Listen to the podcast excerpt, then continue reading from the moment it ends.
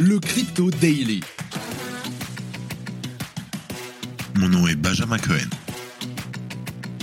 Et vous êtes bien sur le Crypto Daily. Le podcast qui traite de l'actualité crypto, NFT et métaverse. Dans vos oreilles, chaque jour, du lundi au vendredi. Salut, j'espère que tu vas bien. On se retrouve tout de suite pour un nouvel épisode du Crypto Daily. Mais avant ça, c'était super la NFT Paris. Franchement, on a kiffé, on a rencontré beaucoup, beaucoup d'entre vous qui êtes venus nous voir juste pour nous faire coucou et nous dire à quel point vous aimiez ce qu'on fait. Et vraiment, c'était un énorme coup de boost pour nous tous de pouvoir mettre vraiment des, visages et des noms sur des, euh, pseudos ou des likes parfois. Et voilà, merci encore. On est très très content d'avoir pu rencontrer certains d'entre vous et, et on vous dit bah, au prochain événement qui est, euh, si je ne me trompe pas, la Paris Blockchain Week Summit où on sera aussi présent pour faire une opération de communication. Alors aujourd'hui, on commence et on parle de la blockchain Solana qui a subi une nouvelle panne de réseau majeure en 2023. Le réseau a fait face à de nombreuses difficultés ce week-end. Il s'agit d'un problème technique qui a entraîné un retard de plusieurs heures dans les transactions et ce n'est pas nouveau puisque ces problèmes sont récurrents avec Solana depuis son lancement en 2020. Cela est principalement dû au fait que la blockchain se concentre sur la prise en charge d'un taux de transaction élevé, ce qui met beaucoup de pression sur les nodes pour rester synchronisés. On t'explique tout ce qui s'est passé. Ensuite, une dizaine de jours à peine après le hack de Platypus sur la blockchain Avalanche, la police nationale française a interpellé deux suspects qui seraient à l'origine des faits. Néanmoins, une grande partie des fonds volés aurait été perdu. Et pour finir, une bonne nouvelle, plus d'un an après le hack de son protocole de Wormhole, annonce avoir réussi à remettre la main sur 140 millions de dollars. Mais avant tout ça, et comme d'habitude, le coin du marché.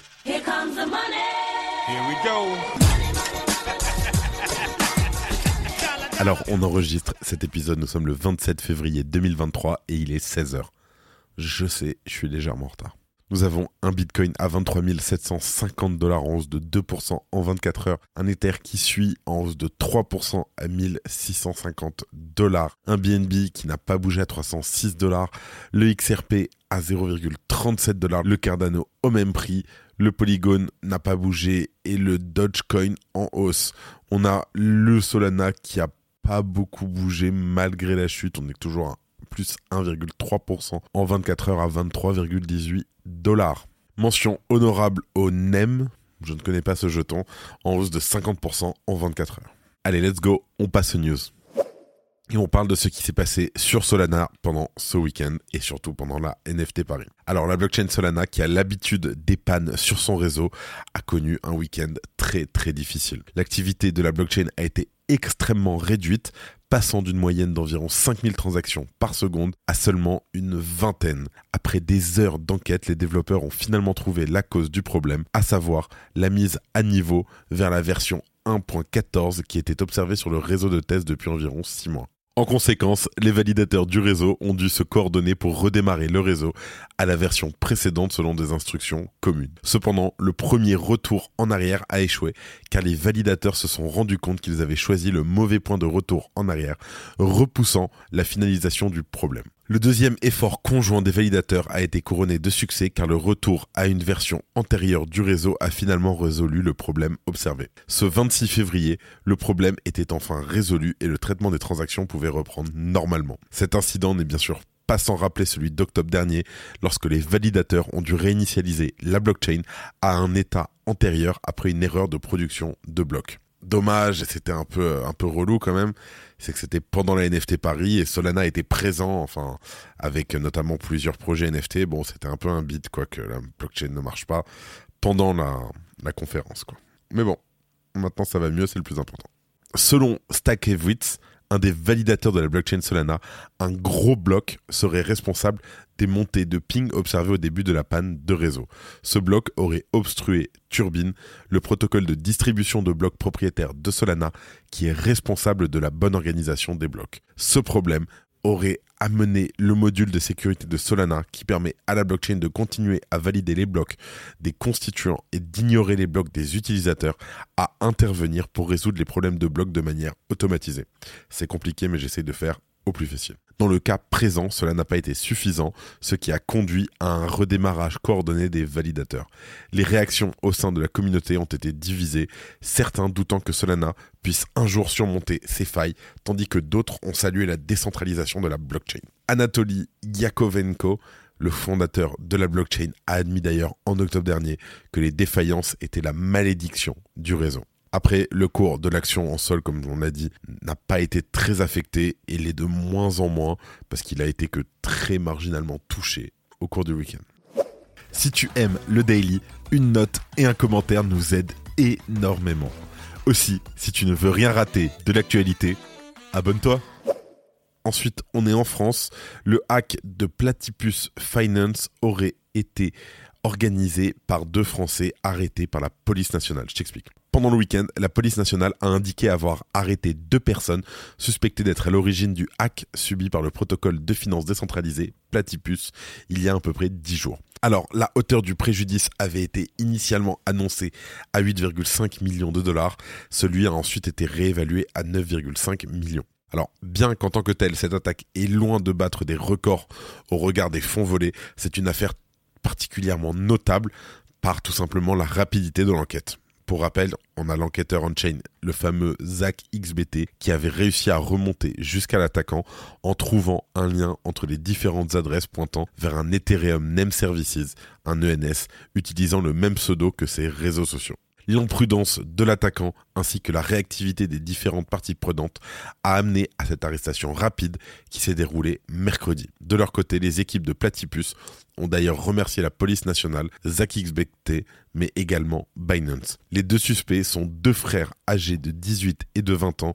L'aîné aurait mené l'attaque, tandis que le cadet aurait bénéficié de l'argent volé. Au total, il n'aurait pu récupérer que l'équivalent de 270 000 euros et la police a pu en saisir 210 000 très certainement sur le compte Binance de l'intéressé. Ces deux personnes ont été placées sous contrôle judiciaire dans l'attente d'une convocation au tribunal à la suite d'une garde à vue. De son côté, Platypus avait déjà pu récupérer 2,4 millions d'USDC. Pour ce qui est de la somme restante, il a été relayé par l'AFP qu'elle était hors de portée de tout le monde. En réalité, il semble que ces mots fassent mention à plusieurs millions de dollars de stablecoin stockés sur un smart contract créé par l'attaquant, et on peut voir cela sur Snotress, l'explorer de la chain d'Avalanche, la blockchain sur laquelle opère Platypus. La véritable question est donc de savoir si les forces de l'ordre attendent simplement une décision de justice pour confisquer les clés privées donnant le contrôle de ces fonds, ou si l'attaquant a réellement perdu le contrôle sur ce smart contract, auquel cas ces stablecoins seraient effectivement perdus à jamais.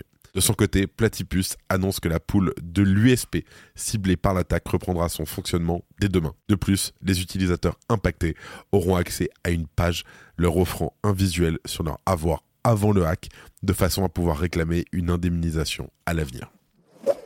Merci d'écouter le Crypto Daily et on parle de la bonne nouvelle, ou du moins une des bonnes nouvelles du week-end, Jump Crypto qui récupère 140 millions de dollars du hack Wormhole. Je t'explique. Dans le monde de la blockchain et des cryptos, les vulnérabilités techniques de certains protocoles peuvent rapidement déboucher sur des hacks d'ampleur. En février 2022, le bridge Wormhole en avait été victime. Néanmoins, un dénouement positif vient d'avoir lieu puisque le protocole vient d'annoncer avoir réussi à récupérer 140 millions de dollars sur les 325 millions à peu près qui avaient été volés. Pour rappel, The Wormhole était devenu au début de l'année 2022 l'un des bridges les plus utilisés dans tout l'écosystème.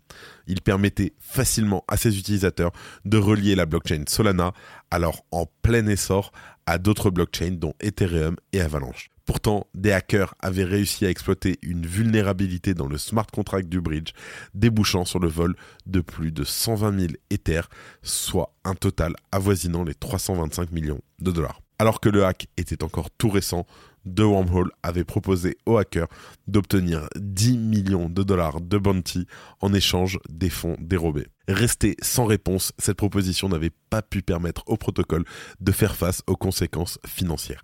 Ainsi, il aura fallu l'intervention de Jump Crypto, hacker White Hat, pour renflouer le bridge et lui permettre de continuer à opérer sur la blockchain. Et c'est la belle histoire donc de ce début d'année, le protocole Wormhole a réussi à trouver une solution pour récupérer une grande partie des fonds dérobés lors de son hack de l'an dernier. Grâce à la complicité de Oasis, une plateforme de DeFi, les développeurs du bridge ont pu remettre la main sur le butin. Concrètement, Oasis explique que des White Hats ont récemment découvert une vulnérabilité dans la conception de l'accès administrateur multisig de leur portefeuille. Or, ayant connaissance de la présence de fonds provenant du hack de Wormhole sur leur protocole, Oasis est entretenu avec Jump Crypto pour tirer profit de cette vulnérabilité. Ainsi, en exploitant cette faille présente dans leur système multisig, Oasis a été en mesure de prendre le contrôle des fonds présents sur les portefeuilles de l'attaquant et d'en transférer les fonds vers un portefeuille sécurisé. Les actifs sont désormais dans un portefeuille contrôlé par un tiers autorisé, Jump Crypto, par la justice. Oasis ne conservant aucun contrôle ou accès aux actifs récupérés.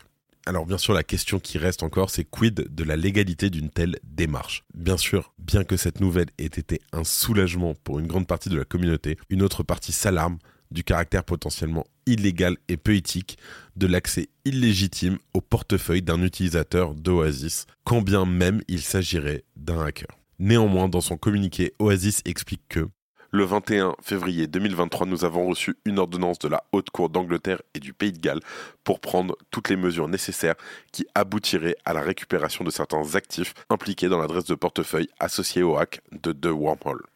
Dès lors, cette opération a été réalisée conformément aux exigences de l'ordonnance du tribunal, comme l'exige au final la loi, en utilisant l'Oasis multisig et un tiers autorisé par le tribunal. Alors, de fait, bien que l'éthique d'une telle démarche puisse être soulevée, la loi a bel et bien été respectée par Oasis. D'ailleurs, Oasis explique avoir profité de l'occasion pour analyser et prendre les dispositions nécessaires pour que la vulnérabilité détectée ne soit pas utilisée à l'avenir par des personnes malveillantes.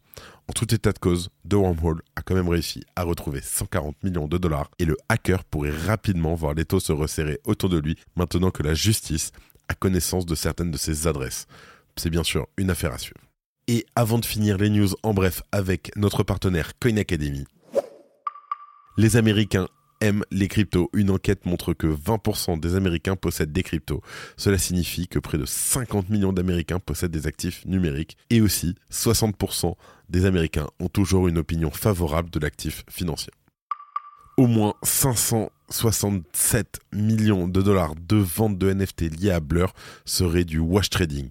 Cela suggère que les utilisateurs de Blur se vendent des NFT entre eux en utilisant différents portefeuilles pour acquérir des jetons Blur et accumuler des points pour l'airdrop.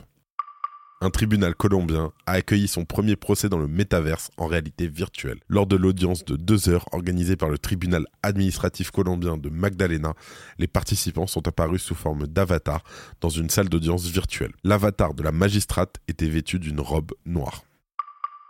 L'Ukraine a reçu plus de 70 millions de dollars en crypto-monnaie depuis le début du conflit russo-ukrainien, fournissant à la nation des fonds pour l'équipement militaire et l'aide humanitaire. RTFKT et Ledger ont uni l'Air Force pour créer une solution sûre et sécurisée pour leur NFT haut de gamme. Ils ont annoncé leur partenariat lors du salon NFT Paris en dévoilant la collection RTFKT X Ledger et une programmation éducative visant à promouvoir le hosting un groupe de grandes entreprises technologiques japonaises, dont Fujitsu Ltd et Mitsubishi Corporation, ont conclu un nouvel accord pour continuer à faire progresser le secteur des métaverses dans le pays et de promouvoir la création de la Japan Metaverse Economic Zone. Merci de ton écoute. C'est la fin de ce résumé de l'actualité du jour sur le Crypto Daily. Évidemment, pensez à vous abonner pour ne pas rater le suivant, quelle que soit d'ailleurs l'application que vous utilisez pour m'écouter. Rendez-vous aussi sur Twitter et LinkedIn pour d'autres contenus d'actualité exclusifs. Je crois que j'ai tout dit, faites attention à vous, et moi je vous dis à demain. C'était Benjamin pour le Crypto Daily. Merci et à très vite.